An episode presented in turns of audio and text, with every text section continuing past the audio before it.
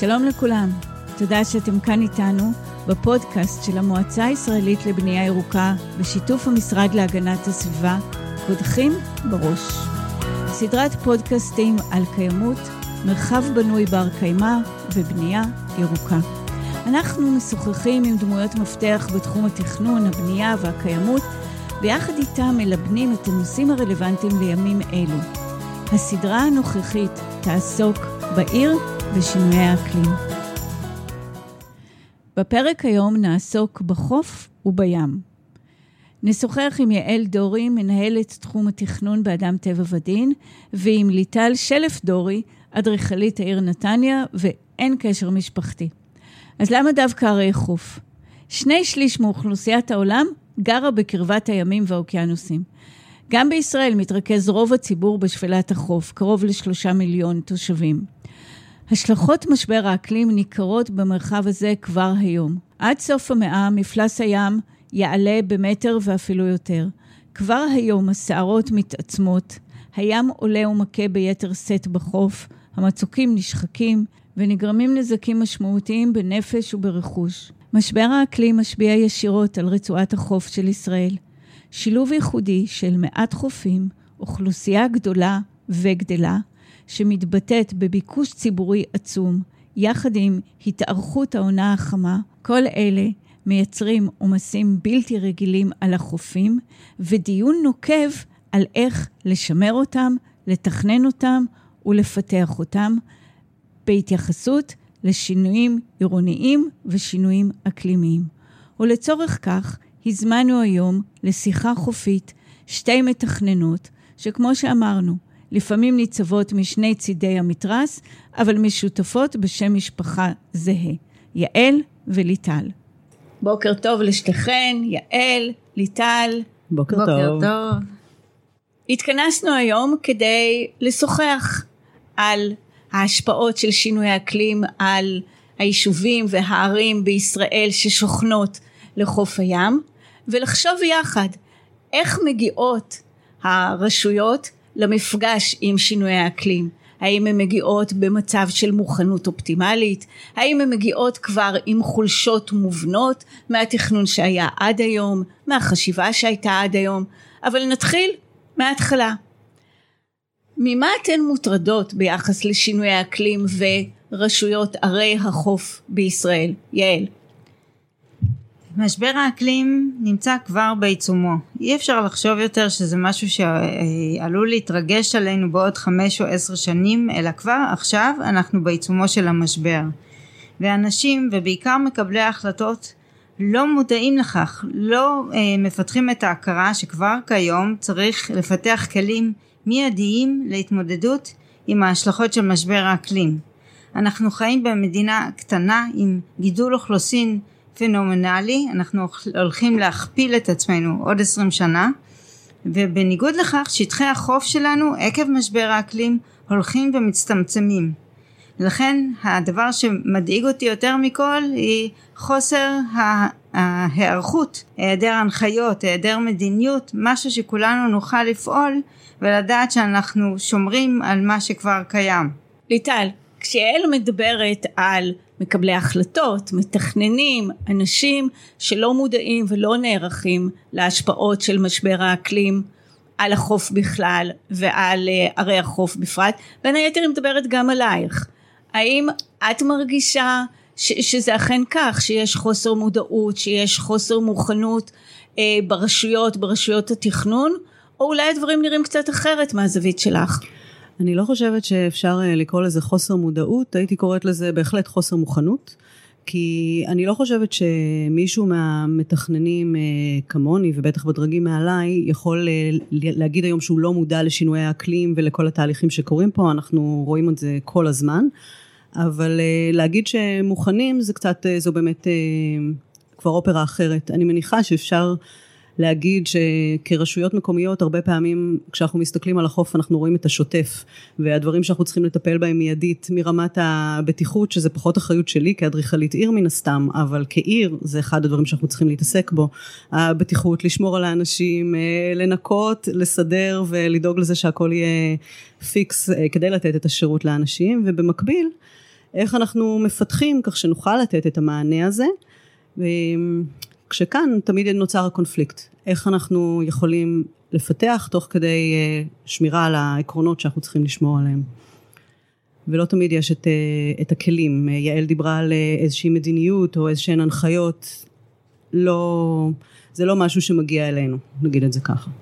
אז בואו נתחיל לדבר קודם על הקונפליקטים ואחרי זה גם נגיע לדבר על איך היו יכולות להיראות הנחיות.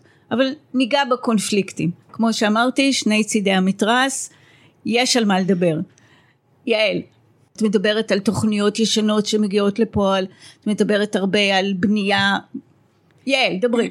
קשה לבחור, האמת, כי יש כמה נושאים שמאוד, כל אחד הוא משמעותי בפני עצמו, אבל אם מדברים על דברים שכבר כיום יכלו לעשות ואני לא חושבת שזה תפקידן של הרשויות בהכרח אלא להפך של משרדי הממשלה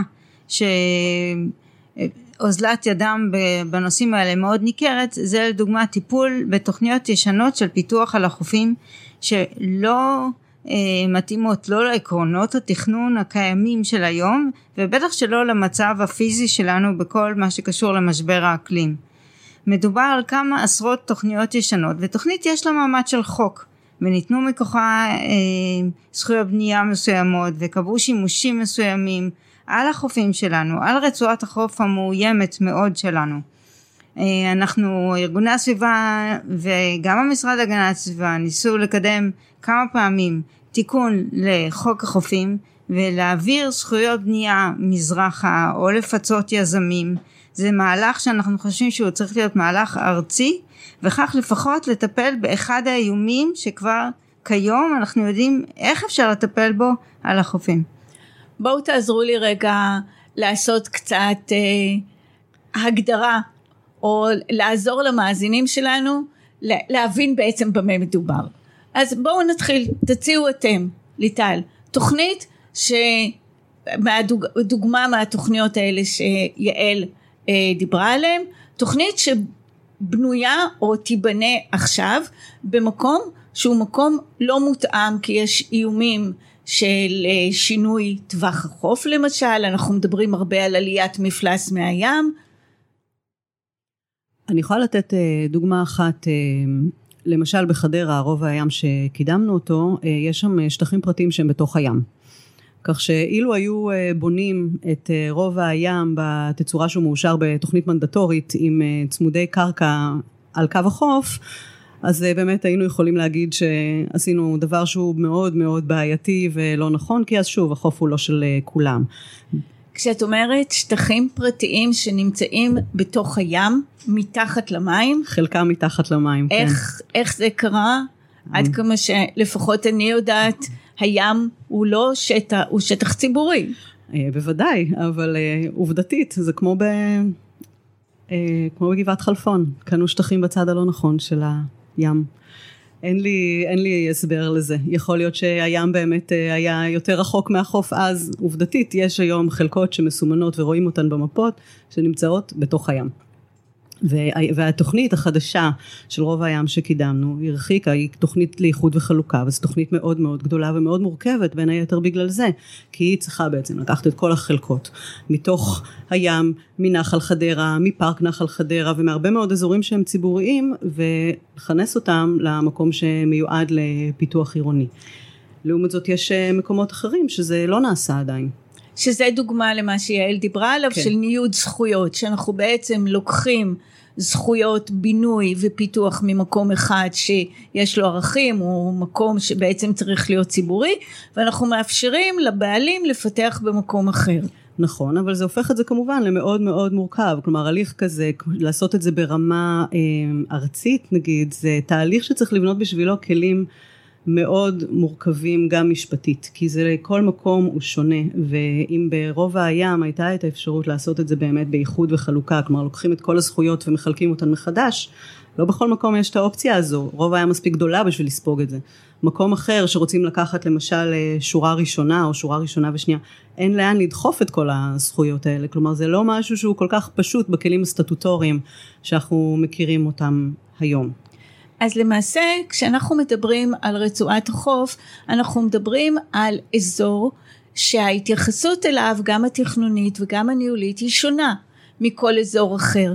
זאת אומרת, יש גם חלוקה של אזורים שמותר לבנות, אזורים שאסור לבנות. יעל אולי קצת תוכלי להרחיב על איך בעצם מתייחסים לרצועת החוף מנקודת מבט תכנונית. כן, אפשר להגיד שהמרחב החופי, אם נקרא לו ככה, זה המרחב הכי מיוחד אה, שיש לנו בארץ, כי אה, רצועה שלמה מתוכו אמורה להישאר ציבורית, לשימוש ציבורי, וזה המאה מטר הראשונים מקו המים ומזרחה עד קו שמאוד מוגדר גם בחוק החופים שעבר ב-2004, אבל כבר לפני זה הייתה התייחסות לאותם 100 מטר כמשהו שהוא על גת מבחינת אה, בינוי פרטי. זה לא תמיד עבד, אבל לפחות היה ניסיון כזה. חוק החופים שעבר ב-2004 הקים את הוועדה לשמירת הסביבה החופית או שם הקיצור שלה הוולחו"ף שגרם לכך שכל אה, תוכנית 300 מטר מקו החוף ומזרחה אמורה להיות אה, נידונה גם בוועדה הזו בנוסף אה, לוועדה המקומית של העיר או הוועדה המחוזית. אה, וכל זאת מתוך כוונה באמת לשמור על המרחב הזה כמה שיותר פתוח לציבור לא רק של העיר עצמה אלא גם לכל הגב המזרחי העצום עשרות אלפי אנשים שמשתמשים באותם חופים.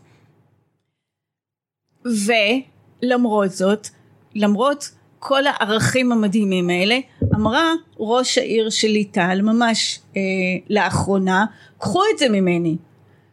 פנתה למדינה ואמרה, אנחנו לא מסוגלים ולא יכולים לנהל את החופים, המדינה, בבקשה, קחי את זה. ליטל, למה היא מגיעה לוותר על נכס כזה משמעותי שטוב גם לעיר וגם לכלל הציבור. מה בעצם מסתתר שם? הנכס הוא נטל כלכלי מאוד גדול על העיר. אה, לנתניה יש אה, קצת יותר מעשרה קילומטר של אה, חופים. יש עשר סוכות מציל. כל סוכת מציל עולה מיליון וחצי שקל בשנה. סוכת מציל זה אומר המציל, הציוד שצריך, הבלאי, התחזוקה. מה שהעיר נתניה מוציאה על, אה, על התחזוקה השוטפת של החופים, כולל ניקיון, כולל אה, הצטיידות, כולל שכר של מצילים, כולל הכל, בין 20 ל-30 מיליון שקל בשנה.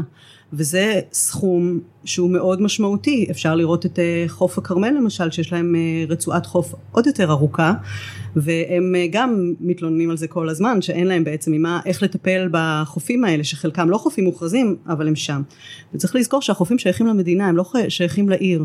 וגם אם אה, רואים אה, את הקיוסק המסכן האחד שיש אה, באיזשהו חוף בנתניה, שאני יכולה לספר עליו גם סיפור, אז הקיוסק הזה, הוא בסופו של דבר הוא לא שייך לעירייה. זה, זאת קרקע של מדינה, זו קרקע של רמ"י. ספרי את הסיפור. היה קיוסק, הגיעה סערה, נהרס הקיוסק, והם רצו לשפץ אותו. אז הם בנו אותו מחדש, האנשים שהיו בקיוסק הזה שחכרו אותו, אני לא בדיוק יודעת מה היה המנגנון המשפטי, בנו אותו מחדש, ובנו אותו קצת יותר גדול ממה שהוא היה במקור, בלי היתר כמובן, ויצא להם צו הריסה, שמהנדס העיר חתם עליו, כי זה החוק, ואנחנו כן עובדים לפי חוק, למרות שלא תמיד כולם חושבים כך. ואז אה, רוצים, אה, התכוונתי אליה, ואז כולם רוצים, ואז אה, רוצים להסדיר את ההיתר של, את ההיתר של הקיוסק הזה, כי אפשר להגיד כל מיני דברים על הקיוסק, בסופו של דבר קיוסק הזה, חוץ מאשר לתת רווח כמובן למי שמפעיל אותו, הוא גם נועד לתת שירות לציבור שמגיע לחוף ורוצה קרטיב או מים או כל דבר אחר. ואם בסופו של דבר אי אפשר להקים את הקיוסק אנחנו לא נותנים את השירות הנכון בחוף הים. אי אפשר להוציא היתר כי בשביל לעשות היתר אנחנו צריכים לעשות uh, תוכנית בינוי ופיתוח לנתניה שמאושרת על ידי ולחוף. לנתניה אגב uh, נתניה מאוד מתקדמת ביחס לערים אחרות בארץ כי יש לה, uh, יש לה כבר תמ"א 13 על 6 שהיא תמ"א ספציפית לחופי נתניה שהיא בעצם כמו זה הרבה מעבר למסמך מדיניות, אבל זו התמ"א שקבעה את המדיניות לכל החופים של נתניה, איפה יהיה פיתוח ובאיזו דרגה. כלומר, ובלי תוכנית כזאת אי אפשר בעצם להתחיל לבנות. בלי תוכנית כזאת אי אפשר להתחיל שום דבר. אז יש לנו את התמ"א, אושרה לפני שנה וקצת. אושרה ב-2019, ומאז אה, אפשר אה, באמת אה, להתייחס אליה כאל מאושרת ולעבוד לפיה. אבל עדיין לכל מקטע חוף שרוצים לעשות לו פיתוח, צריך להוציא תוכנית בינוי ופיתוח. כל תוכנית בינוי ופיתוח כזו יש לה לא מעט דרישות, כולל למשל נספח סביבתי. עכשיו כל נספח סביבתי כזה דורש עבודה מאוד מאוד משמעותית גם מבחינת הרשות עכשיו יש בדרך אליכם לוולחוף אה, שתי תוכניות בינוי ופיתוח שאנחנו מבקשים עליהן פטור מנספח סביבתי ולמה? כי אנחנו אומרים זה מבוסס על פיתוח קיים יש שם מבנים קיימים שנמצאים שם כבר 15 אה, או 30 מטר מהחוף? אה, לא כולם 15 או 30 לא אני נתתי 50. את הדוגמאות הקיצוניות של חוף הרצל וחוף סירונית במרכז נתניה שהגיעה תמ"א 13 על 6 לוולחוף אם אה, כמו שאנחנו ביקשנו נספח מצב קיים ראינו כמויות של חריגות בנייה וכמויות של בנייה שהיא כבר לא מותאמת לזמנים שלנו. אבל... החופים האלה הם בסכנה אתם לא יכולים להמשיך ולאשר בינוי ועוד בינוי כל כך מסיבי אה, צמוד לחופים. אין ספק שיש הרבה מאוד סוגיות. אני מתרשמת פה מהמקום שלי בצד ש, שזה מאוד מאוד מורכב ואולי אפילו מסורבל. ועכשיו לתוך זה אנחנו אומרים רגע יש עכשיו עוד סוגיות שאנחנו צריכים לקחת בחשבון. אנחנו צריכים לקחת עכשיו בחשבון את ההשלכות של שינוי אקלים. אנחנו צריכים אולי לחשוב על תסריטים שונים לאור ההשפעות על שינויי אקלים ו- ואני קצת תוהה האם אנחנו לא בעצם מייצרים מערכת שהיא לא תהיה מסוגלת לזוז קדימה. לפי דעתי הרשויות הן בין הפטיש לסדן. מצד אחד הן צריכות לספק לא רק את הצרכים שלהם אלא גם את האינטרס הציבורי כמו שאמרתי של כל הגב המזרחי שלהם ומצד שני דברים צריכים להיות לפי חוק ולהיות ערוכים למשבר האקלים והמילת המפתח כאן היא באמת ההיערכות והמימון כלומר יש כאן עניין של רשויות חוף שאין להם הרבה סמכויות ואין להם גם הרבה מימון. אז אחת האפשרויות זה באמת, כמו שמרים פיירברג אה, ציינה בצורה אה, רצינית, זה להעביר את האחריות כולה למדינה, והאפשרות אחרת זה בעצם להקים מנגנון של ניהול משולב של רשויות החוף, ממומן בין היתר על ידי משרדי הממשלה הרלוונטית. להביא את כולם לאותו שולחן עגול שכל האינטרסים האלה אורלי גם אלה של משבר האקלים יובאו לאותו שולחן ויהיה הליך מסודר שהרשויות יוכלו ליהנות ממנו ולא כל אחת תצטרך להיאבק לבדה. ויש לנו דוגמה מצוינת לזה כמו שאנחנו רואים היום עם המצוקים. עם הטיפול בהגנה על המצוקים שזו ללא ספק בעיה שהיא בעיה גם מסכנת חיים ודחופה. המצוקי הכורכר אה, צונחים יש אה, גלי הים פוגעים במצוקים את כל זה יודעים להסביר הרבה יותר טוב ממני אבל כולנו יודעים שמצוקי הכורכר לא מחזיקים מעמד ויש לנו התמוטטויות אה, מאוד משמעותיות. המצוק בנתניה הוא בין הגבוהים והמסוכנים בארץ. יש קטעים שזה מגיע ל-40 מטר גובה. תחשבו שזה גובה של בניין מעל עשר קומות לצורך אה, מי שרוצה המחשה. ונדרש טיפול. עכשיו באמת התחיל איזשהו טיפול בהתחלה הכל הוטל על הרשויות המקומיות אחר כך המדינה כן נכנסה והוקמה חברה ממשלתית להגנה על המצוקים שעושה היום עבודה מצוינת. אבל שוב התהליכים מאוד מאוד ארוכים והרבה מאוד תלוי במימון. ועצם ההפרדה שקיימת היום שהחברה הממשלתית להגנה על המצוקים מטפלת בהגנות הימיות כלומר שוברי גלים או כל פתרון אחר והרשות המקומית צריכה לטפל בהגנות היבשתיות שזה ההגנה על המצוק עצמו גם בבוהן המצוק גם הסדרה של ניקוז למעלה הרבה מאוד עבודות. זה יוצר אה, ואני לא אומרת אה, שום דבר כן? יש אה, תיאום מלא בינינו לבין החברה להגנה על המצוקים. אבל זה כל הזמן יוצר את הקונפליקטים מה קורה קודם ומה קורה אחר כך. רק השבוע קיבלנו החלטה מוועדה מחוזית שמאשרים לנו להתקדם עם ביצוע חלק מההגנות היבשתיות בד בבד עם ההגנות הימיות כי אם אנחנו נחכה שזה ייגמר לא יישארו מצוקים לשמור עליהם כל כך וזה משהו שהוא מאוד מאוד בעייתי כי מצד אחד האחריות היא על הרשויות המקומיות וגם אה, מבקר המדינה הזכיר את זה בדוח שלו כמובן ומצד שני אנחנו מדברים פה על פרויקט ברמה לאומית שצריך לקבל אה, את המימון השוטף הנדרש כדי לטפל בזה ולא להטיל את כל האחריות על הרשויות המקומיות. החלוקת האחריות היא באמת אחד מהאתגרים המרכזיים גם כשאנחנו מתחילים להסתכל על מצב שהוא יותר קיצוני אה, שנוכח שינויי האקלים אה, באמת מדברים היום על איחוד הסמכויות של החברה הממשלתית למצוקים. יכול להיות שזה אחד הפתרונות אבל אין ספק שאנחנו נכנסים למצב סביבתי שבו יש יותר הקצנה יותר שערות וחלק מזה אנחנו רואים היום בשחיקה הגוברת של, של המצוקים בגלל הסערות שבאות מהים ואולי לא רק בגלל הסערות שבאות מהים. המצוקים הם רק חלק ממערכת, אי אפשר להפריד את המצוקים מהחופים או מה שמתרחש על הגג שלהם למעלה. כלומר, אנחנו מצד אחד רואים איומים שבאים מהים בדמות של אירועי קיצון שהם הרבה יותר אה, רציניים בעשר שנים האחרונות, שזה כמובן תוצאה של משבר האקלים. החופים מצטמצמים ומצד שני למעלה עדיין הולך ומאושר ומבוקש פיתוח בלי להסדיר את כל הנושא הזה של הניקוז של המים שמגיעים למצופים, למצוקים. והאנומליה שקיימת כיום שהחברה לטיפול, להגנת המצוקים מטפלת רק בהגנות הימיות והמטילים את האחריות של כל מה שקורה ביבשה על הרשויות גורמת לכך שלפעמים מושקעים מיליונים מאות מיליונים מהכספים שלנו כספי ציבור בהגנות ימיות מאוד יקרות שלא תעזורנה. כי אם לא יטפלו במה שקורה למעלה על גג המצוק זה לא יעזור. חלק מההתמוטטות של המצוקים נגרמת בגלל שהם מגיעים אליהם הגשמים. ויש הרבה מאוד נקזים ומובלי מים שמגיעים לאזור הזה והרשויות צריכות לטפל בזה. אבל המימון לא צריך להגיע מהרשויות מדובר שוב במשהו שהוא מאוד מאוד יקר במימון לכל הטיפול של ההגנות היבשתיות ושינוי כל ערוצי הניקוז למעלה והדברים האלה צריך להגיע מהמדינה. ניקוז שמגיע מאיפה? למה, למה זה קשור? איך זה קשור? פעם זה היה עניין, זה ככה, ככה ניגזו את המדינה שלנו. הכל, כל הגשם, כל הדברים הללו, מערבה, לים, להיפטר מהמים. אנחנו והי... לא שומרים את המים? אנחנו לא שומרים את המים. רוב המערכות הקיימות זורקות את המים לים, שזה בזבוז נוראי. פשוט אה, די מזעזע לחשוב על זה במונחים של היום שאנחנו מקימים מתקני התפלה ועושים את כל העניינים האלה של מים אפורים ודברים כאלה לשמור ולמחזר מים ועדיין מערכות הניקוז שלנו מפנות את המים לים זורקות אותם אבל שוב אם אפשר לעשות את זה ביותר קלות בתוכניות חדשות ויש מהלך כזה במצב הקיים כמו במרכז נתניה שליטל נגיד מייצגת לשנות מערכת ניקוז כזו זה הרבה כסף הרבה תכנון ולזה המדינה צריכה להיכנס. ואם יורשה לי לא תמיד אפשר לעשות את זה גם כלומר אותו נקז ספציפי שאנחנו כרגע מדברות עליו אה, בינינו בעיניים אה, נקז במרכז נתניה. באמת אה, אמור לתת פתרון ל... שקע אבסולוטי שזה המקום הכי נמוך באזור שסביבו. כלומר אין לה מים לאן ללכת. כל שנה וזה במקרה גם כניסה לבית ספר אז באמת זה רגיש במיוחד.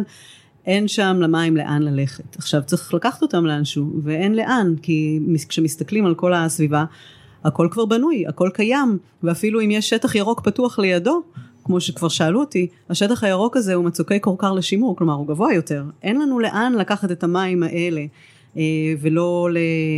אם לא לים, במקרה זה, כי זה גם קרוב.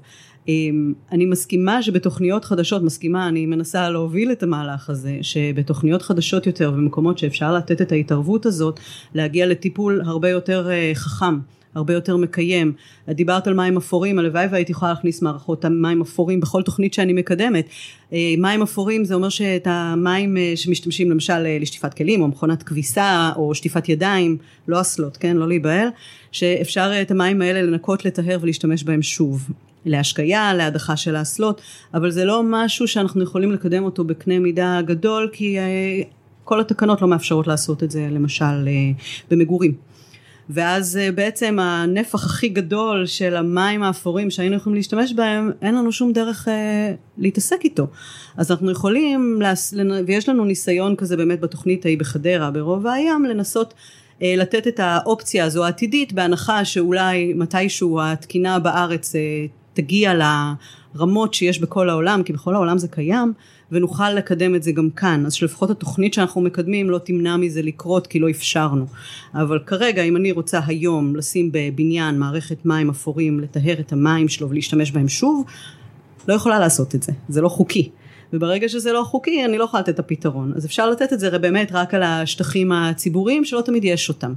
להיכנס לעיר קיימת ולהכניס את המערכות האלה זה מאוד קשה. אפשר לעשות את זה בטיפול למשל אפילו זה, זה נשמע כאילו מצחיק, אבל אפילו באיי תנועה עם הפסלים שתמיד אנחנו רואים בכל עיר, הם תמיד מוגבהים ביחס לכביש, נכון? יש לזה פתרונות שאפשר לעשות אותם מונמכים, ואז לפחות המים מהכביש קודם כל נאגרים שם ולא ישר זורמים לכל מערכת הניקוז. אבל שוב, זה דורש המון המון עבודות תשתית, ועושים את זה אם כבר מפרקים כביש. אף אחד לא יבוא עכשיו ויגיד, טוב, בואו נפרק את כל העיר ונתחיל לעשות את זה. נכון, אבל אם מדברים על הסביבה החופית, לדוגמה, הסתכלות כוללת, הייתה יכולה לעזור למנוע אסונות, כמו שראינו גם השנה וגם שנה שעברה בנהריה. כלומר, עיר לא צריכה להיות מוצפת בגלל מים שמגיעים אליה ממזרח. קודם כל צריך לעשות את הפתרונות של מה שקוראים לזה איגום לאסוף את המים במעלה הזרם ולעשות בריכות הרבה יותר אה, רחוק מכל ערי החוף שלנו שלא צריכות לספוג את כל המים האלה. וגם כאן יש לנו את אותו בעיה דומה קצת למה שיש עם המצוקים כי יש לנו בעצם ריבוי רשויות שמטפלות בנושא של הניקוז ואז זה לא מנוהל בצורה מספיק טובה ובעיקר לא ממומן. זאת אומרת נראה ממה שאתם מתארות שסדר העדיפות הראשון במעלה אולי הוא הבינוי והפיתוח ש- שנותן הרבה מאוד תועלות לכלל היישובים ומאפשר אה, יותר הכנסות לרשויות, יותר הכנסות למדינה, אבל מצד שני יכול להיות שלא לוקחים מספיק בחשבון את ההשלכות של הבינוי הזה על יכולות התפקוד של מה שאפשר לקרוא המערכות האקולוגיות. בואו נדבר טיפה באמת על המקרה הזה גם של נהריה וגם על אה, דוגמאות ממקומות אחרים בעולם למשל הולנד שהחליטו שהם מכילים או מייצרים אסטרטגיית הכלה והם נערכים להכיל את כמויות המים לתת להם אפשרות לחלחל ולא לאבד אותם. ומה שאתן בעצם אומרות זה שאנחנו כרגע הדרך המועדפת זה עיבוד המים. היא לא מועדפת, זו הדרך הקיימת, וכאן בארץ יש הרבה נטייה לעסקים כרגיל. וכל עוד אין איזשהו שינוי מדיניות, ואני מסכימה לגמרי עם ליטל, שמגיעים לתוכניות כאלה של ניקוז, יש בעיה של בין חוק הניקוז לבין חוק התכנון והבנייה, ורשות מקרקעי ישראל מתערב, משרד הבינוי והשיכון, מלא גורמים שלא הם אמורים להוביל את המדיניות, אלא לקבוע גורם אחד מממן וככה לעשות את זה כי וזה יפה שעה אחת קודם. הנושא הזה של המימון מבוטא באופן מאוד משמעותי כשאנחנו מגיעים לדבר על פיתוח על החוף. בעינינו לא הפיתוח על החוף הוא צריך לממן את תחזוקת החופים וזו אחת ההשקפות או העמדות של חלק מרשויות החוף. אה, פיתוח על החוף צריך להיעשות במשורה לפי אה, ניתוח של מה צריך, אה, איך המצב אמור להיראות על החופים ולשרת אה, את הציבור לפי סוגים מסוימים. לא כל החופים צריכים להיראות אותו דבר, לא כל החופים צריכים להיות ממוסחרים, יש ציבור ענק שבכלל לא רוצה בפיתוח הזה על החופים וכיום רשויות חלקן בלית ברירה חלקן מחוסר מודעות חושבות שפיתוח על החופים אמור לממן את מגרש החנייה, התחזוקה של החוף והדברים הללו. אני מניחה שלמושג מסורה יהיו כמה פרשנויות ו- ואין ספק שברגע שאנחנו נכנסים לתחום איך צריך להיראות הפיתוח העירוני, איך צריכה להיראות העיר, מה זה עיר מיטיבה, מה זה מקום שטוב לחיות בו, יהיו לזה אלפי פרשנויות ו- ולכן ליטל, מהו מקום שטוב לחיות בו? מקום שבאמת יש לזה הרבה מאוד הגדרות, אבל אה, עיר חוף, אה, אני חושבת שהיא באמת ייחודית אה, במה שהיא יכולה לתת לאוכלוסייה ואיזה צרכים היא מספקת לאוכלוסייה, וכשאני אומרת אוכלוסייה זה לא רק התושבים של העיר, כי זה אף פעם לא רק התושבים של העיר, אלא באמת כל מי שמגיע מהאזור. מרגישים את זה בנתניה, מרגישים את זה בחדרה, מרגישים את זה בהרצליה, בכל עיר חוף. היא לא משרתת רק את עצמה וכשרואים עשרים אלף איש בחופי נתניה ביום אה, קיץ בסוף שבוע הם לא כולם תושבי נתניה בכלל לא. אבל זה דווקא אמ, זה דווקא מביא לנושא שאנחנו צריכים לחשוב על איזה צרכים אנחנו צריכים לספק כי אנשים אה, שונים יש להם צרכים שונים. ויש באמת מי שרוצה את החוף הנורא מסודר עם השביל שיורד לו עד המים כי הוא צריך לבוא עם אה, עגלה עם ציוד או עם עגלת תינוק או עם או ענייני נגישות ויש אה, מישהו שרוצה רק אל תיגעו לי בחוף, יש מישהו שרוצה להוריד את הגלשן שלו ויש מישהו שמאוד רוצה יאכטה, הרמתי, שמתי את הפצצה עכשיו ויש מישהו שמאוד רוצה יאכטה, אם כבר מדברים על פיתוח לא יכולנו להתעלם מזה הרי. כך שבעצם יש לנו הרבה מאוד uh, צרכים על החופים המצומצמים שלנו ובאמת צריך לעשות את זה בשום שכל. אבל אי אפשר להגיד שסוג פיתוח או סוג אי פיתוח במקרה זה מסוים הוא, הוא, הוא המועדף תמיד בעוד שסוג פיתוח אחר הוא תמיד uh, משוקץ. אני אגיד בכוונה אני משתמשת uh, במילה קשה. והרבה פעמים מה שאנחנו רואים זה בעצם uh, פער מאוד גדול בין אפילו מה שאנחנו צריכים לתת, אה, ואני בכוונה קוראת לזה שירות לאנשים ברמה המיידית לבין התהליכים ארוכי הטווח. ואנחנו צריכים למצוא איך לגשר ביניהם. כי אם בסופו של דבר אני לא יכולה לבנות עכשיו אה, אה, שירותים ומלתחות בחוף מוכרז הוא לא יהיה חוף מוכרז ואני צריכה אותו ואנחנו לא היחידים שמתמודדים עם הבעיות, אנחנו כאן בישראל לא היחידים שמתמודדים עם הבעיות האלה.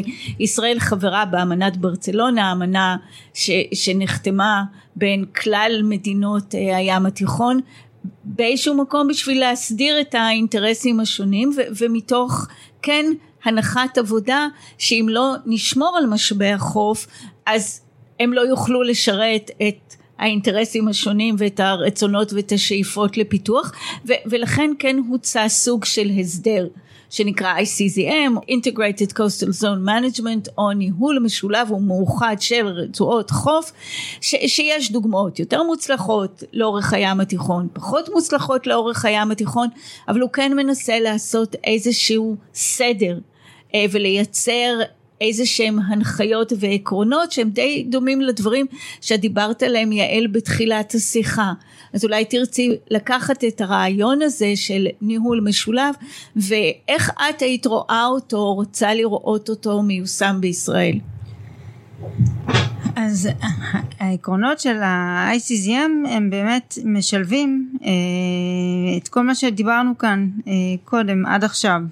זה קשור גם לנושא של אה, האחדה אה, של המדיניות. כלומר אין יותר אה, הבדלים בין רשויות חזקות לרשויות חלשות. כשקיים באמת איזשהו מנגנון משולב שהרשויות חוף הן בעצם המנגנון הוא שלהן ושהמימון מגיע גם מהמדינה ושההנחיות שניתנות לפיתוח על החופים, טיפול במצוקים וכל הבעיות הללו שדיברנו קודם הם בעצם אה, מדיניות שמקובלת וגם שקופה לציבור.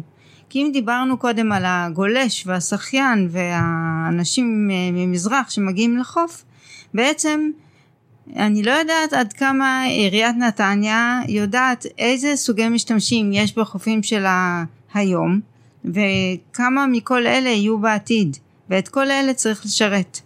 אז יש כאן עניין של למצוא את האיזון הנכון אה, בין הקביעות שניתנות לניהול החופים.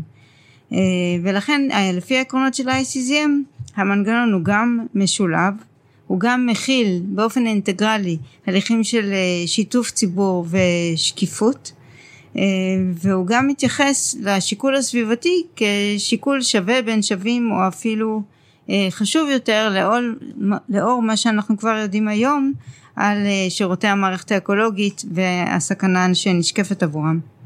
מתוך הנחה שעקרונות מהסוג הזה יאומצו על ידי כל המערכות בישראל איזה דברים יאפש, זה יאפשר לך לעשות בנתניה שהיום למשל את היית רוצה לעשות? זה מאוד שאלה של איזה מדיניות uh, תיקבע בסופו של דבר, כלומר עד כמה היא תהיה, uh, עד כמה היא תוכל להפנים את האיזון הזה שדיברנו עליו בין uh, צורכי פיתוח ומענה לציבור לבין uh, ציבור מתרחצים ומשתמשים מהסוג הזה, שנייה, אני צריכה כל פעם להדגיש על איזה משתמשים אנחנו מדברים, לבין, אה, אה, לבין אה, מערכות אקולוגיות, כי אנחנו יודעים שבשבילם לחיות יחד זה, לא רק שזה לא בהכרח, אלא שברוב המקרים זה לא יקרה. והאיזון הזה הוא בעיניי המפתח להכל, ולכן גם כשקובעים מדיניות היא צריכה להיות עם הרבה מאוד איזונים ובלמים וגם עם יכולת של עדכון, כדי לראות מה כן עובד ומה לא עובד. ולמרות ש...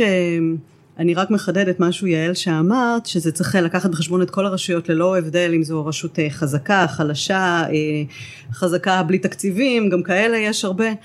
הרוב למען האמת אה, עדיין צריך גם מבחינת המשקל שנותנים לפיתוח לתת לרשויות לפי האופי שאותה רשות מעוניינת לקדם. כלומר אם יש רשות מסוימת, נגיד נתניה, שמעוניינת לקדם את עצמה כעיר תיירות ולא סתם קוראים לה, הלוגו שלה זה הריביירה של ישראל, אז הפיתוח צריך להיות יותר מוטה תיירות.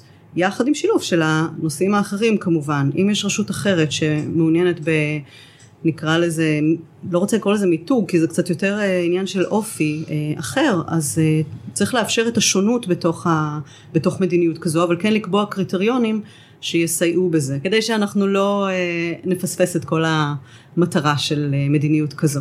ועוד דבר שרציתי להגיד לגבי מדיניות זה שעדיין צריך להשאיר מקום לגמישות למענה מיידי לצרכים מיידיים. אם היום, ואני לוקחת את הדוגמה הכי טריוויאלית, סוכת מציל. צריך להזיז, אה, בחוף פולג צריך להזיז את סוכת המציל, כי היא נמצאת כרגע קרוב מדי לשפך של נחל פולג, שהוא אגב באחריות וטיפול של אה, רשות הטבע והגנים. צריך להזיז את הסוכה. הפרוצדורה שצריך לעשות בשביל להזיז את הסוכה הזו, היא פרוצדורה של שנתיים. בשנתיים האלה צריך איכשהו לדאוג לזה שהכניסה לסוכת המציל לא תהיה מוצפת כל הזמן, אז מה עושים? כלומר צריך איכשהו לתת גם את הפתרונות לנושאים שהם אה, מיידיים יותר וכרגע אין לנו את הפתרונות האלה.